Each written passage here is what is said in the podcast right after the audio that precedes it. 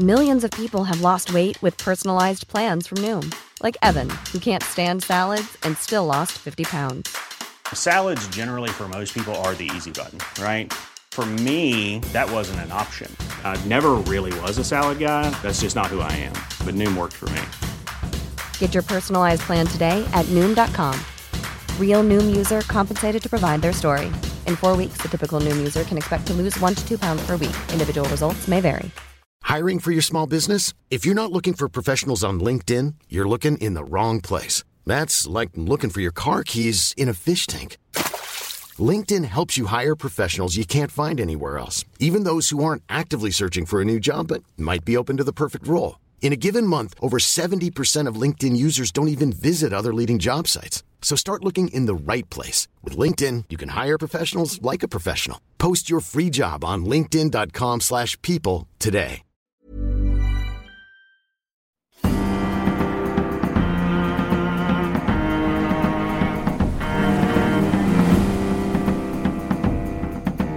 From the Society for Nautical Research in partnership with Lloyd's Register Foundation, I'm Sam Willis, and this is the Mariner's Mirror podcast, the world's number one podcast dedicated to all of maritime history.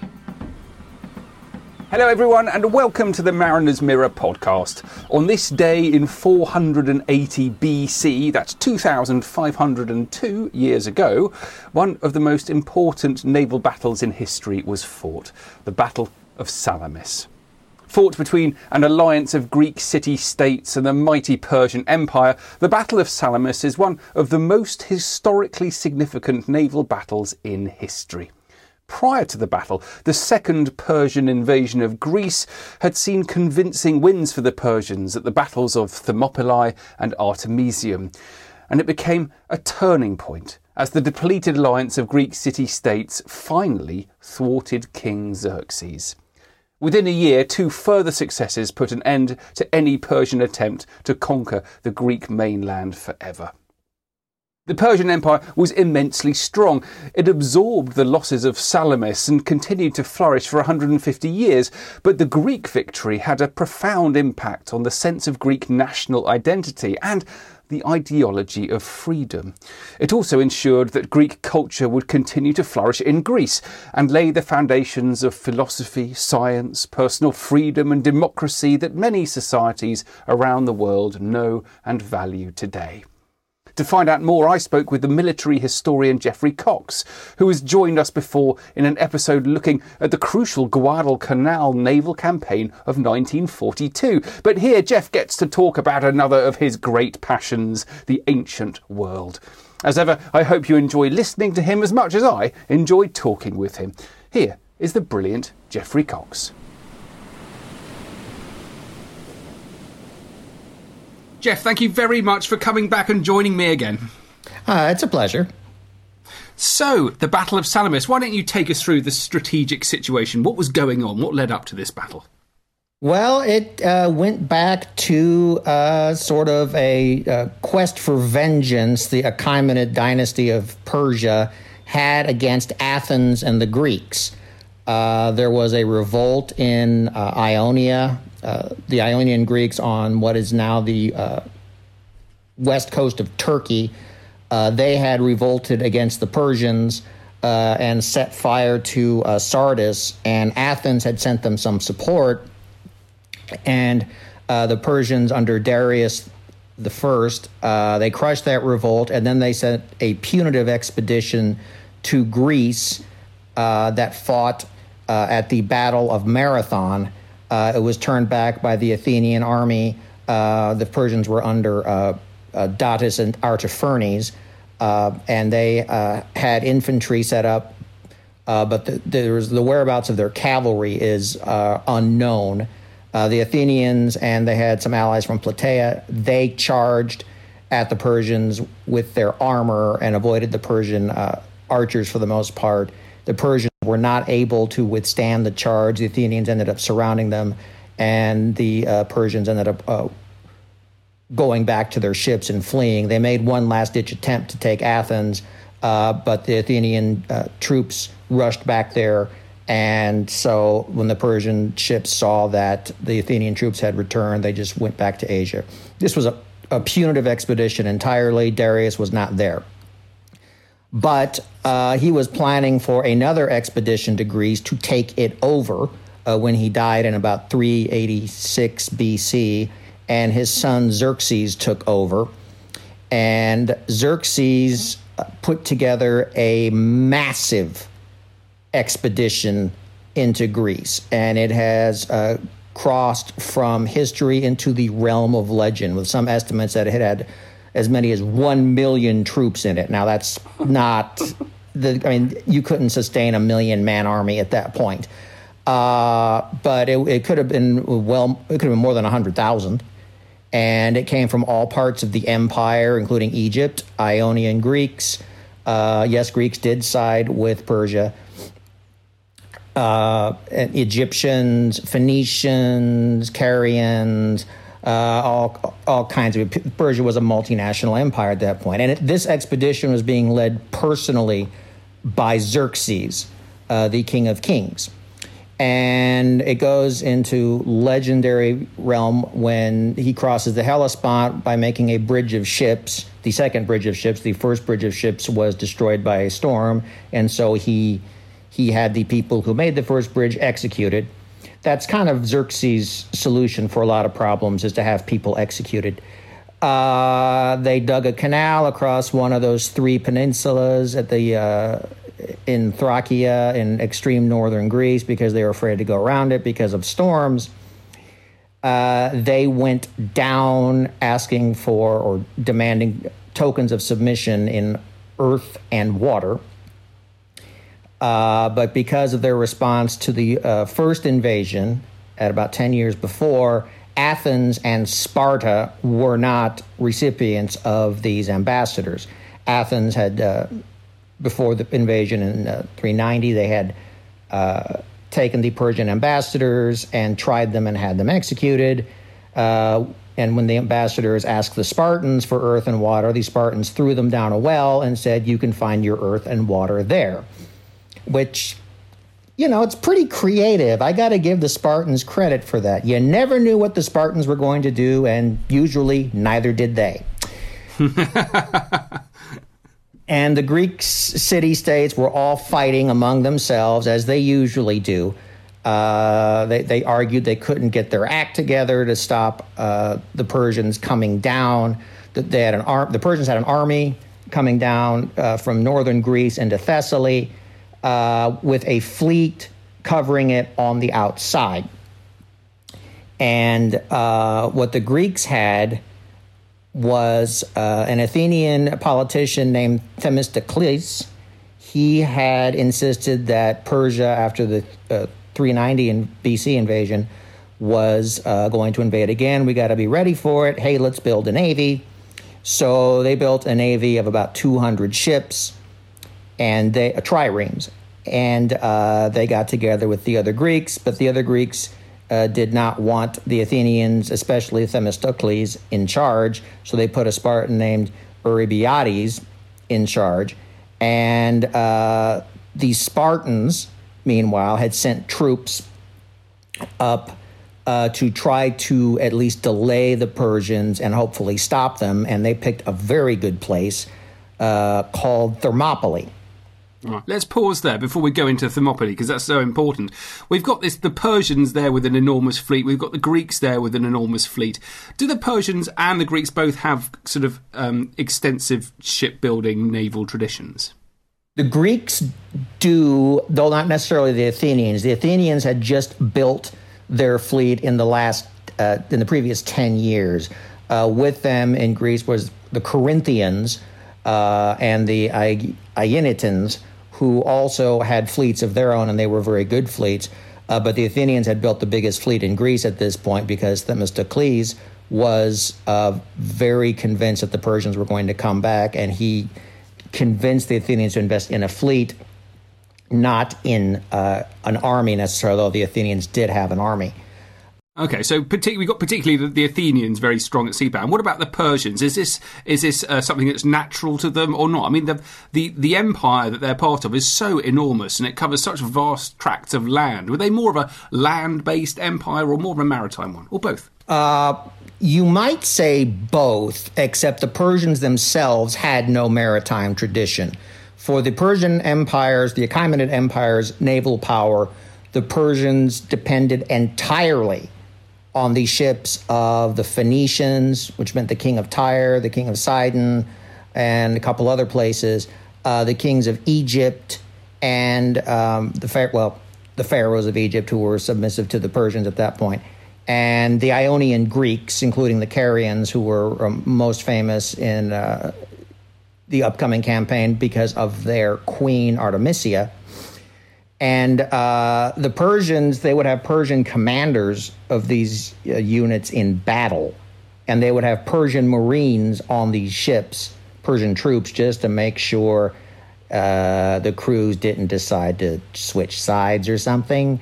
But otherwise, these were entirely Phoenician or Egyptian or Ionian Greek uh, ships and crews and fleets. The Persians had no uh, no Achaemenid Empire fleet, no Achaemenid imperial fleet. They depended entirely on their vassal states in uh, Phoenicia and Egypt and uh, Ionia.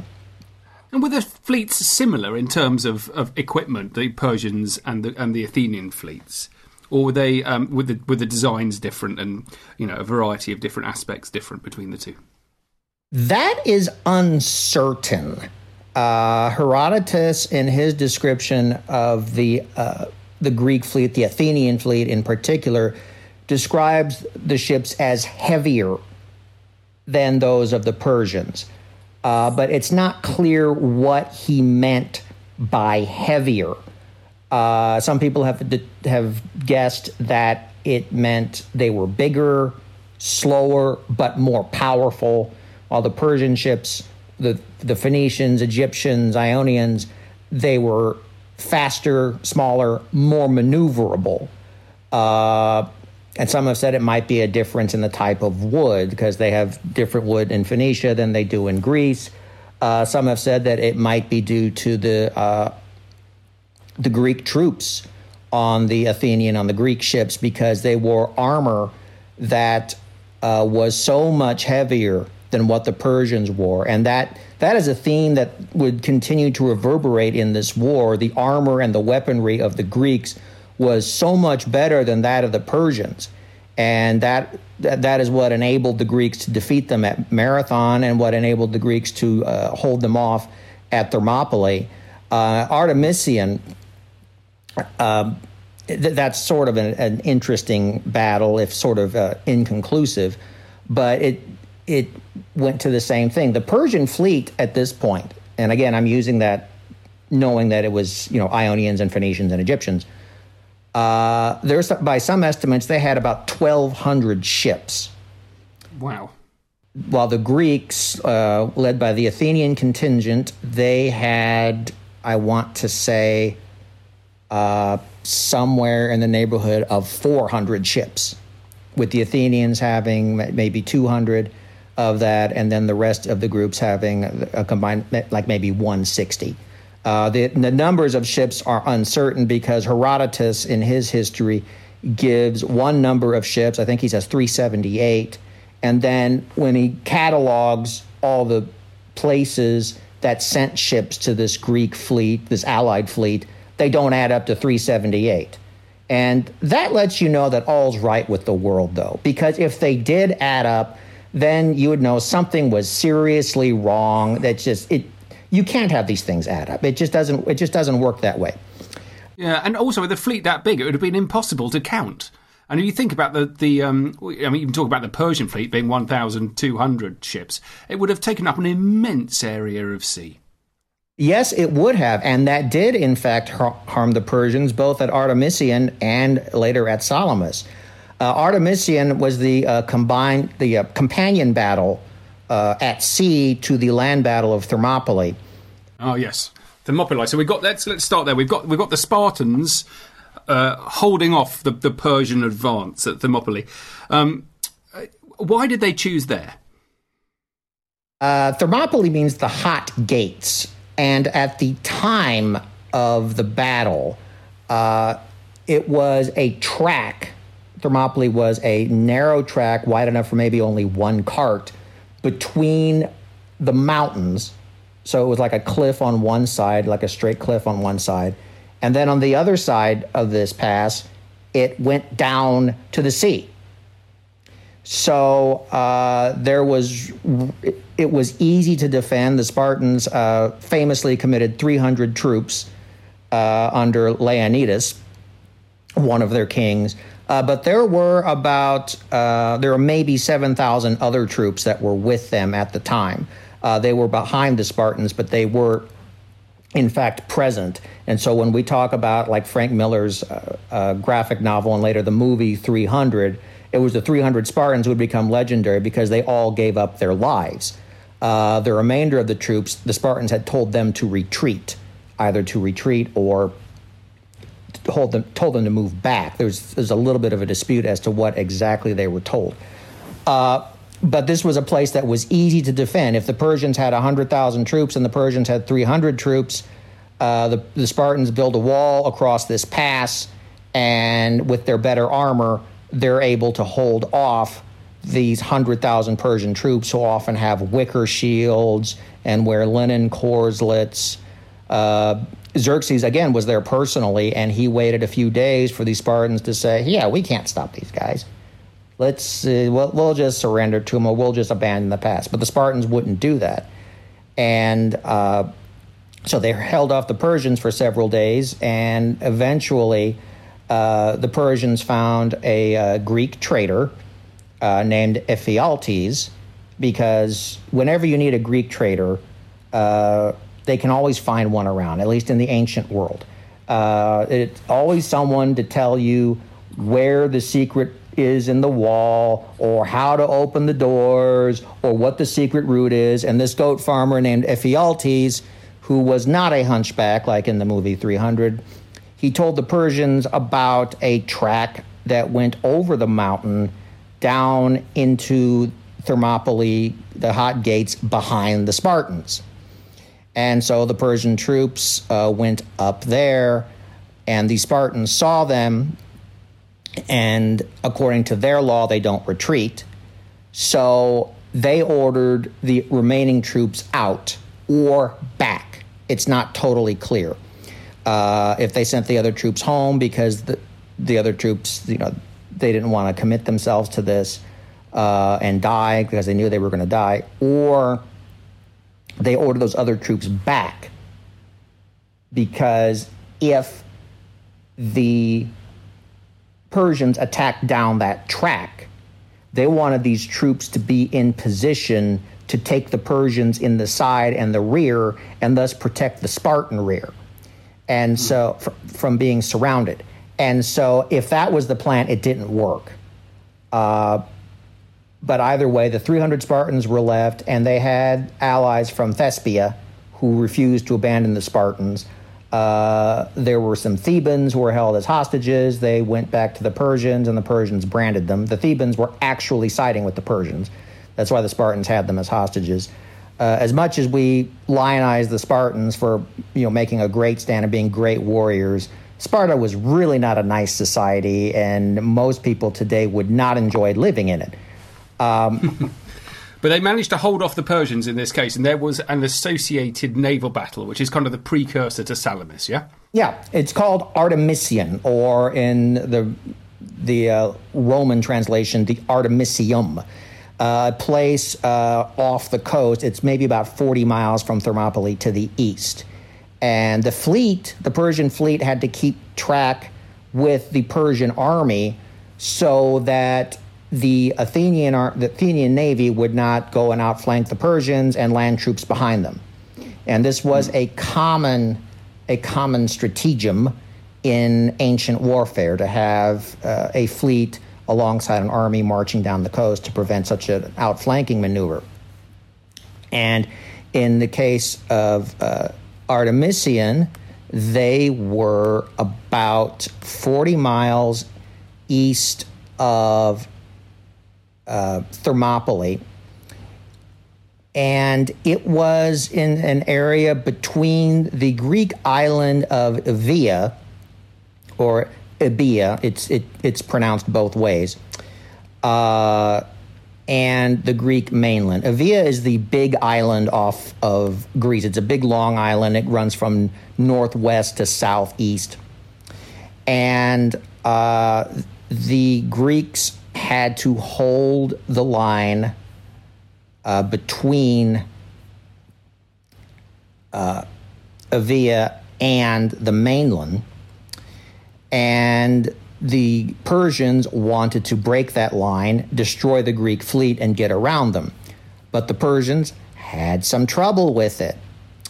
Uh, and the, the you cited it earlier a fleet that is so big is going to have some problems finding places to support it.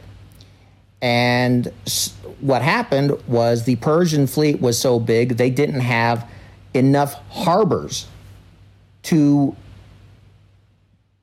pull their ships in when they weren't being used. And so a number of the ships had to hang out offshore and anchor there. And a storm hit, and several hundred Persian ships were sunk. Mm. So the Persians tried to uh, maneuver into Artemisium, and Artemisium is on the tip of Evia, on the northwestern tip, uh, between it, Evia, and a little like peninsular harbor uh, on the other side, on the Greek mainland. And three times the Persians tried to get around it. Um, they tried to intimidate the Greek fleet into uh, surrendering. And the Greek fleet was commanded by Eurybiades, uh, but it was really Themistocles who was in charge, uh, and he would pay off Eurybiades to let Themistocles you know, run the fleet. But nobody trusted the Athenians, so they put a Spartan in charge, and the Spartans have no naval tradition, at least not until Ptolemy. And uh, so the Greeks went out first and there was a tactic, a naval tactic that is not well understood. And so it might help to explain what the uh, ships were doing at this point, uh, what the ships were designed. A trireme, an ancient trireme, was uh, a wooden ship with what's called three banks of oars. That's why it's called a trireme uh, tr- the tri references how many banks of oars, and it had three levels of oars, uh, one on the bottom, one in the middle, and one on top, in and uh, sort of an outrigger. And contrary to popular belief, the people who rowed the ships were not slaves. Uh, they were well trained and they were well paid, and they had to be. Uh, in front of the ship was a brass ram uh, not an actual ram and not even shaped like a ram. It was just sort of a brass point type deal. And um, at on the back of the ship were two rudders, and they were controlled by the pilot. And the pilot had to be very uh, smart, and he had to be able to think on his feet and have good situational awareness. And so the two main tactics that were used in naval battles were number one, ramming. You could use the ram to poke a hole in the side of an enemy ship and let the water in, uh, which seems fairly self explanatory. But there was also a, another tactic where you ram them from the stern, which takes away a lot of the power of the ram, if you ask me, but it would disable the rudders and it would force them to try to steer with the rowers, which is not as easy in a battle, although it's certainly possible. Uh, and so there was a tactic that was called a diekplous, and no one is quite sure what that was. Uh, the thinking is that generally in a diekplous, a ship, and generally the fleets would be arranged in line abreast. So the ships would be all next to each other, pointing at the enemy. What the ships would do in a Diekplous, the thinking is, is that they would sail between the enemy ships, then turn around and ram them. And I'm not quite sure how that would work, why you wouldn't see the enemy ship trying to go between you and then try to ram them or shear off their oars or something like that. The shearing off the oars was another great tactic because it it removed propulsive power uh, from the ship and it injured the rowers. And again, these rowers were trained, and it took a while to train the rowers to work together. So uh, this Diekplous, the uh, the the common idea was to avoid having the enemy pull a Diekplous on you. So the Greeks in particular, they would often have two lines of ships, or they would have their line of ships be so thick that you couldn't fit any enemy ships between them. And so in the first engagement at Artemisium, uh, the Greeks managed to capture 30 Persian ships. And the Persians were kind of humiliated about that. So they said, well, how about we try to outflank the Greeks? Let's take 200 of our 1,200 ships. Uh, well, it's now down to about 1,000 because about 200 ships were destroyed in that storm I just mentioned. And they're going to send those 200 ships down the uh, eastern side of Avia to try to turn around and catch the Athenians and the other Greeks in the rear. Well, guess what? Another storm hit. And, the, and uh, 200 ships, all of them were smashed against the rocks on the east coast of Avia. So that didn't work, and the Persians were now down to about 800 ships. Uh, and then in the third engagement, it was basically a draw. It said the Athenians lost a lot of ships. It doesn't say how many. Uh, that was unclear. And uh, by that point, Thermopylae, the, the Spartan defeat at Thermopylae, uh, had basically negated the reason for holding a line at Artemisium. And so mm. the Greek fleet pulled back at that point, uh, and moved to Salamis, where they started arguing again it sounds like they would have definitely learnt some lessons from this pre- this, uh, this previous battle, and also slightly weakened the Persian fleet. I think probably encouraged themselves as well. That there actually was a way to, to defeat the Persians, so it's one of these very crucial pre-battles, if you like. Um, so that that moves us on to Salamis. Let's let's uh, let's sort of paint the situation here, paint the picture. Well, with the defeat at Thermopylae, the way into uh, southern Greece is open. And but, when I say southern Greece, I also mean Attica. And Attica is where Athens is. And Athens was one of the big targets of this expedition because Xerxes wanted to destroy Athens. And the Athenians knew it. And they had, uh, either before or very early in this invasion, uh, consulted the oracle at Delphi uh, saying, okay, what's going to happen here? Uh, what do we need to do? Here's a cool fact a crocodile can't stick out its tongue. Another cool fact you can get short term health insurance for a month or just under a year in some states. United Healthcare short term insurance plans are designed for people who are between jobs, coming off their parents' plan, or turning a side hustle into a full time gig Underwritten by Golden Rule Insurance Company, they offer flexible, budget friendly coverage with access to a nationwide network of doctors and hospitals. Get more cool facts about United Healthcare short term plans at uh1.com. Millions of people have lost weight with personalized plans from Noom, like Evan, who can't stand salads and still lost 50 pounds. Salads, generally, for most people, are the easy button, right? For me, that wasn't an option. I never really was a salad guy. That's just not who I am. But Noom worked for me. Get your personalized plan today at Noom.com. Real Noom user compensated to provide their story. In four weeks, the typical Noom user can expect to lose one to two pounds per week. Individual results may vary. Since 2013, Bombas has donated over 100 million socks, underwear, and t shirts to those facing homelessness If we counted those on air, this ad would last over 1,157 days. But if we counted the time it takes to make a donation possible, it would take just a few clicks. Because every time you make a purchase, Bombas donates an item to someone who needs it. Go to bombas.com slash ACAST and use code ACAST for 20% off your first purchase. That's bombas.com slash ACAST, code ACAST. And everyone knows that when you talk to an oracle, they give an answer that's very vague and ambiguous and open to interpretation in one of 15 different ways. And uh, unless you've made a big donation to the oracle, and then the oracle will give you a favorable, uh, favorable reading. Uh, go figure. It's just an amazing coincidence. I wonder if the Oracle was knowledgeable about maritime affairs. Yeah, that was something because I've, I've been to Delphi and it is not really close to any body of water that I could find. In fact, it was rather rocky there, as I recall.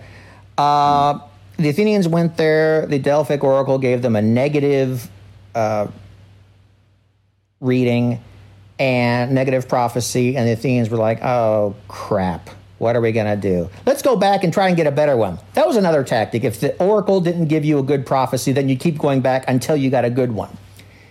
and so the Athenians went back and they got an and they got a prophecy about and some of this was probably uh, retconning um, when it was written down. A battle at Holy Salamis was part of it and part of it was about the Persians being held up by wooden walls. And wooden walls became the bone of contention uh, among the Athenians. What did the oracle mean by wooden walls? And some of the Athenians thought that by wooden walls, they mean let's build a palisade. Out of wooden walls, the Persians won't be able to beat that. Yeah, right. They're called fire arrows. Look into it. And uh, the other group, led by Themistocles, said that wooden walls meant ships. The Athenian navy, made out of wood, uh, serving as a wall, protecting the Athenians, protecting Greece from Persia. So uh, it was decided to completely evacuate Athens. And uh, with the ships, the Athenian navy in the Salamis area, everyone piled onto the ships, and everyone was taken to one of three places. Uh, Troezen was one one part that had been allied with Athens in the past. Uh, Salamis, a big island that's sort of shaped like a letter C, some sort in the Saronic Gulf. That was a big one. Aegina was another one, and Aegina was also um, they were the naval power in the Saronic Gulf before Themistocles built these 200 ships. So there was a bit of a rivalry going. But while the Athenians were being evacuated, uh, there was a massive argument going on, on at Salamis as to what to do now with the Persians advancing. And that argument got a lot more heated when the Persians uh, took Athens. And uh, the Athenians had left a garrison, it seems, on the Acropolis. And they barricaded the Acropolis with wooden walls in line with that prophecy. And the Persians shot fire arrows into it and they burned down the wooden walls. And if you've ever seen the Acropolis, if you've ever been there, it looks pretty defensible, if you ask me even mm-hmm. without the wooden walls. And so the Athenians started rolling boulders down on the Persians. And the Persians, uh, they may have found a traitor to tell them, I'm not sure, uh, but they found a way up the other side of the Acropolis. So they went there and they got up there and they slaughtered everyone on top of the Acropolis and they burned down the uh, temples up there and they burned down Athens completely. And what they burned down was not what you see on the Acropolis today, uh, the Parthenon. But if you go to the Acropolis today, you will see some remnants of the first temple that was burned by the Persians. It's very difficult and very rocky to walk on the on top of the Acropolis, uh, but between the uh, Parthenon, the, technically the temple of Athena Parthenos, and and the other temple on the other side of it, uh, there are a bunch of rocks embedded in the dirt, and they don't seem to like anyone walking on those rocks, although they're not fenced off. Those are from the original temple that was burned by the Persians. So the Persians have taken uh, have, have taken the Acropolis, um, and then uh, their fleet bearing down on the Greeks towards Salamis. Yes, and uh, the Greeks could see Athens burning in the distance. You can see Salamis from Athens, and you can see Athens from Salamis. You go to the top of the Acropolis, you look straight to the west, boom, there's Salamis. And uh, the Athenians were very upset about it. They knew this was coming, but they were still upset about it. And the allies of the Athenians, or the so called allies, uh, they decided, you know, maybe we don't want to fight the Persians here. How about we try another Thermopylae type deal? Let's build a wall across the Isthmus of Corinth and make the uh, Persians attack across that isthmus, like, and they would have the same problems that they had with infantry and be, and their numbers meaning little that they had at Thermopylae. That was the thinking. Of course, that would be throwing the Athenians to the wolves, but they didn't care about the Athenians. So this was all. This was the uh, Aeginetans and the uh, Spartans and the other parties from the Peloponnesus. The problem with that is that if you throw the Athenians to the wolves, they leave, and Themistocles uh, threatened to leave and take all the Athenians to a place in Italy and build a new city there and leave the Peloponnesians to their fate. And the Persian navy would just land troops somewhere else in the Peloponnesus and outflank the, uh, the Corinthian wall, and Greece would be Persian. Mm. So, how did this become a naval battle then? Because you couldn't really have one without the other. And if the Persian fleet was allowed to roam at will around Greece, they could land anywhere they wanted. The fleet had to be taken out of the picture. It with you couldn't win with just the land troops here. The fleet had to be taken out of the picture, and the Persians wanted to take the Athenian navy out of the picture. The, the actually the Allied navy, because it wasn't just Athenian. We're just using Athenian as shorthand here uh, the Athenian navy had pulled into uh, Salamis, and they were at two harbors uh, between Salamis and the mainland. The harbors were um, opening toward the east, and it it's very cramped in there, and especially they're funneled in to the Gulf of Salamis between Salamis and the Greek mainland uh, by the peninsula of uh, Kynossura which sticks out uh, east to west, west to east, uh, at the southern end of Salamis, and it makes a very narrow opening on the uh, eastern edge to the Gulf of Salamis. And in that opening, or just in front of the opening, just south of it, is an island that blocks it further. So it is a very, very cramped area, but it is an area where a smaller navy could defeat a bigger navy and it could defeat a navy with more maneuverable ships because of the limited room there. And the Persian fleet, uh, it went to uh, Phaleron, which was the main Athenian port before Piraeus became the port. Phaleron is a, is a little bit southeast of Piraeus. And they were hanging out there as much as they could and the Persians had a debate of their own.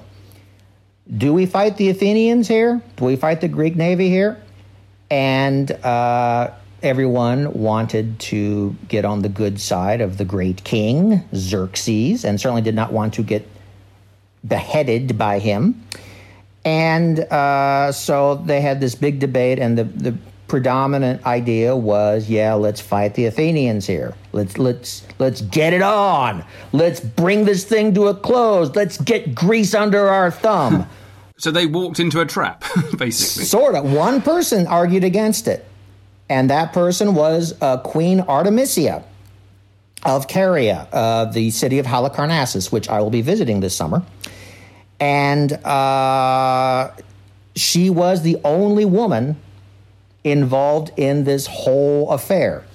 And a uh, recently found uh, uh, what had been a lost uh, section of Herodotus's history revealed that, and this is a Greek quote, that Artemisia looked like Eva Green. It just said right there, quote, looks like Eva Green. So we know exactly what Artemisia looked like. And uh, she said, You know, why do you want to fight here? This could be a trap. All you need to do is seal off the Gulf of Salamis. You have two entrances to that Gulf, one in the north, one in the south. You cut them off. The Athenians have no food there, and you let them starve. Eventually, the whole coalition is going to fall apart. That was her idea, and Xerxes respected her highly, but he did not take her advice here. And he decided that there, they would fight the battle here. Uh, there would be no blockade, there would be an actual battle. Now, uh, while this was going on, there was that debate on the Athenian side, on the Greek side. You had the Peloponnesians who wanted to withdraw behind their wall in the isthmus. They didn't want to fight it at Salamis. Themistocles made a great argument that, hey, we can win it here because this gulf is so narrow. Uh, we can use our numbers and our superior knowledge of the Gulf to our advantage. And he won that argument, but he didn't think it would hold because they were still campaigning with Eurybiades to withdraw to the isthmus. So uh, Themistocles had an idea. He sent uh, his slave, uh, Sicinnus, he sent him on a mission in a little boat to the Persian uh, headquarters at Phaleron. And uh, he was brought, apparently, he was brought before Xerxes himself. And he said to Xerxes, he said to the Persians that uh, I bring a message from Themistocles. He's with the Athenian navy. He respects the great king, and the navy is the Greek navy is going to fall apart. They're going to leave at the start of battle. Uh, so there was that information, and uh, then the Persians sent him back. And the Persians talked about it, and they decided, well, let's force the battle now. So during that night, which was about maybe September 28th or so, they sent their ships to blockade the two entrances uh, to the uh, Gulf of Salamis. The Egyptians were blocking the north entrance. Uh, they were under the command of a full brother of Xerxes named Achaemenes. And then uh, the two squadrons, and it's not certain. I'm mentioning where these uh, squadrons were positioned, but it's not certain. What we know, we know very little about the Battle of Salamis and how it was fought because no one had a great view of the battle except for one person, and I'll get to that. But we believe the Ionian and Phoenician squadrons, they were positioned by the south entrance to block any exit. So the entire Greek fleet was trapped in the Gulf of Salamis, and uh, there was no way they could retreat to the isthmus to fight the battle there, which was what Themistocles wanted. And uh, it's not clear if when the Athenian, when the Greek commanders found out about this, that they were now cut off and trapped in the Gulf of Salamis, uh, if they were angry at Themistocles for pulling this or not. They didn't seem to indicate any anger, and so it may have been with the connivance of at least some of these other naval commanders. Um, but the Greeks had to fight. That was known at this point. So the Persians, they now have their ships positioned at the entrances in the dark. Uh, Xerxes decides that this is going to be a great moment for Persia. This is going to be a great victory. He's going to thus go up to the top of Mount Aegaleos, which is on the mainland across from Salamis, and he's going to put his throne there. and it's either gold or marble, depending on the story, or it's both. He puts his throne there, and he's going to watch the whole thing unfold. And he's going Amazing. to watch. Yeah, and you, you got to ask yourself what kind of douchebag would put a throne up there and watch the battle and watch his commanders make all these decisions? You have to be a big douche to do that. That's just terrible. Unless you're taking part in the battle, and he may have, and I'll get to that. Uh, he shouldn't have been doing it. It was an implied threat. He was not happy with the performance of his navy at Artemisium, and so he thought he could motivate them in the same way Darth Vader would motivate the Imperial admirals uh, by sitting up on his throne atop that mountain and watch what all the commanders do. Now, this would be a major discouragement for individual initiative. Everyone would be so afraid of what Xerxes would do to them if they made a mistake. They'd be terrified. And so you have that. And the Athenians were getting ready and they got their ships ready. And uh, the Athenian, the Greek Navy, I should say, positioned itself uh, with their backs to the beach in two lines uh, facing, and this is disputed. Uh, I believe they were facing uh, west to east. They were pointed east. And the Corinthian squadron, which was part of the Greek squadron, they, uh, they hoisted their sails and started leaving to the north, which is not good. According to the Athenians, later, the Corinthians were fleeing.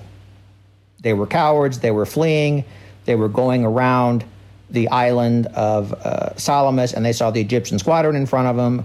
But a boat told them, you know, turn back, you're going to win this battle. So they turned back and they got there as soon as the battle was over. Uh, but the Corinthian squadron may have had a very important impact on the battle, and this may have been part of Themistocles' plan to sell the navy falling apart to Xerxes.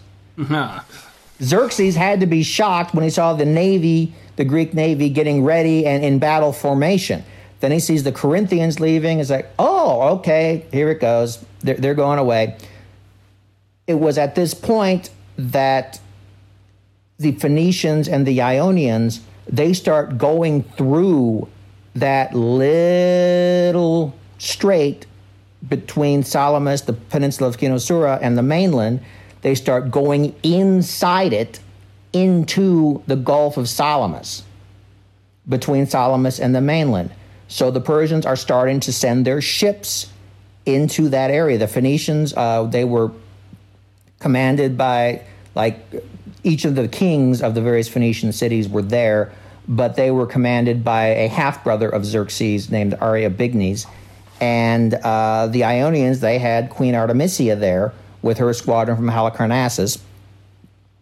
They go into that narrow area and they start positioning themselves to face the Greeks.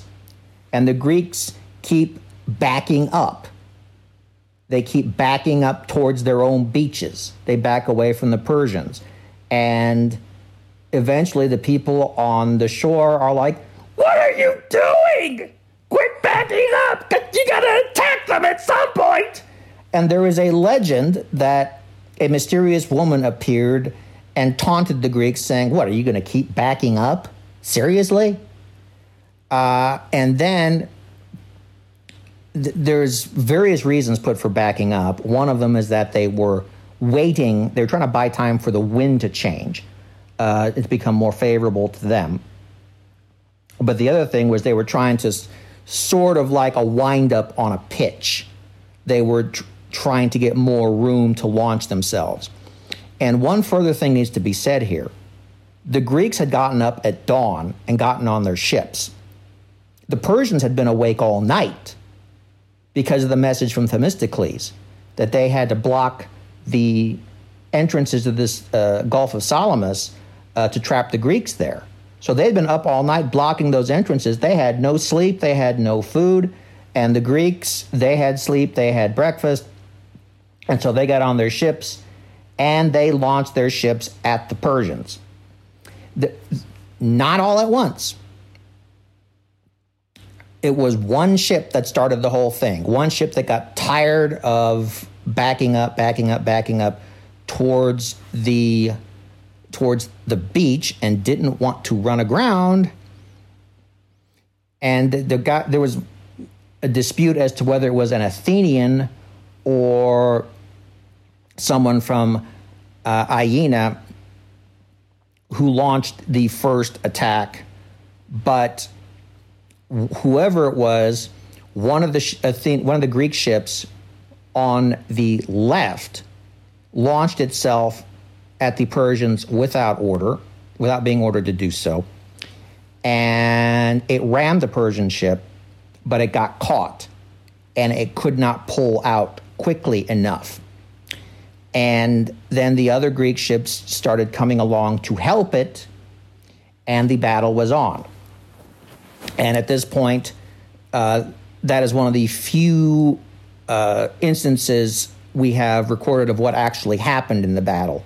Uh, Herodotus mentions other instances, but uh, what happened was the Greeks kept pushing in, doing their ramming, uh, shearing oars against the Persians, uh, locking onto their ships and sending their marines over and capturing them.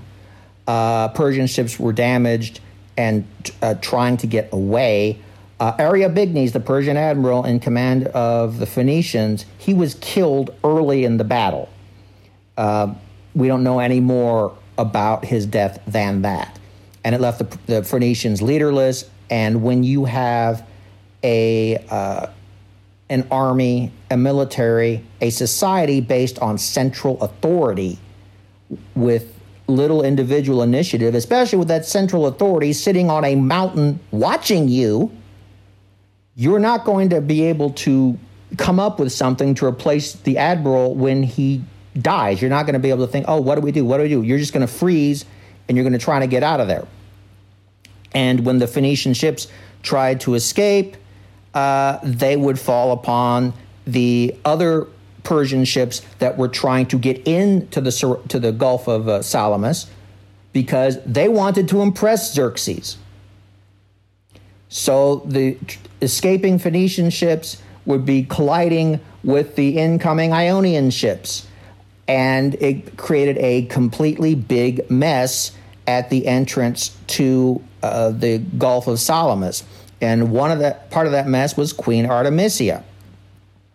She was trying to escape, and uh, she found another Persian ship in her way. And well, you don't want to stand in the way of Artemisia. She rammed it. She rammed it and sank it. She rammed and sank one of her own ships and escaped. In so doing, she convinced the Greeks that she was another Greek ship and she convinced Xerxes that she had sunk a a Greek ship. So it worked two ways for her, and no one survived to tell Xerxes that she had actually sunk a Persian ship. So that's part of the legend of Artemisia, and she kind of disappears from history after this. No one's quite sure what happened to her, uh, but uh, that that was an example of the chaos that the Persians found themselves in. It's it it said that, and this is a strange term today, but it actually is completely accurate. The Persian numbers were an embarrassment to them. Now, we think of embarrassment as being, you know, you do something stupid, everyone sees it, and you start to blush and you just want to get away and everything. That's not what this means. Embarrassment means their numbers are being used against them. They're so big that they can't make use of their numbers, and it's being turned against them. And that's what happened at Salamis. It was a trap. And Themistocles helped set it up with his message to Xerxes, and Xerxes bought it hook, line, and sinker because that's right. what he wanted to hear. Jeff, what was the significance of this battle? This was the battle that saved Western civilization. It saved democracy. Uh, in Athens, they had a democratic tradition. They had just started their democracy. It was 30 years old, but they were willing to defend it. They would rather die at this point than give up their democracy. If the Persians had won the Battle of Salamis, that would have been strangled in the cradle. There would be no Western civilization. There would be no democracy. There would have been no Republican Rome. There would have been no Declaration of Independence. There would have been no U.S. Constitution. There would have been no Magna Carta without Salamis because the Persians would have suffocated it in the cradle and they would have sent the, the Greeks over to some place on the Persian Gulf where they could not have shared their experiences with each other. So this was the battle that saved Western civilization. Well, you don't get a much more significant battle than that. Jeffrey, thank you very much indeed for sharing again your knowledge. I appreciate it. Well, thank you for having me. Thank you all so much for listening. Now, please make sure this is not the last thing you do to interact with our brilliant podcast. Please follow us on social media. Please also make sure that you check out the Mariners Mirror podcast's YouTube page, where you'll find some truly amazing videos that bring the maritime world to life in ways you have never seen before. I guarantee it. There are wonderful animations, hand drawn maps of battles brought to life, figureheads animated, the world's best ship models filmed with the latest camera technology and incredible high definition. Please also remember that the podcast comes from both the Society for Nautical Research and the Lloyd's Register Foundation. You can find them both online. The Society for Nautical Research at snr.org.uk, where you can join up. Yes, you can join the Society. It is thoroughly worth doing. And I urge you all to do so for the amazing benefits that membership brings. And you can find the History and Education Centre of the Lloyd's Register Foundation at hec.lrfoundation.org.uk. Please also leave us a review and a rating on iTunes if you are listening uh, through an iPhone. And if you do so, I promise I will read it out.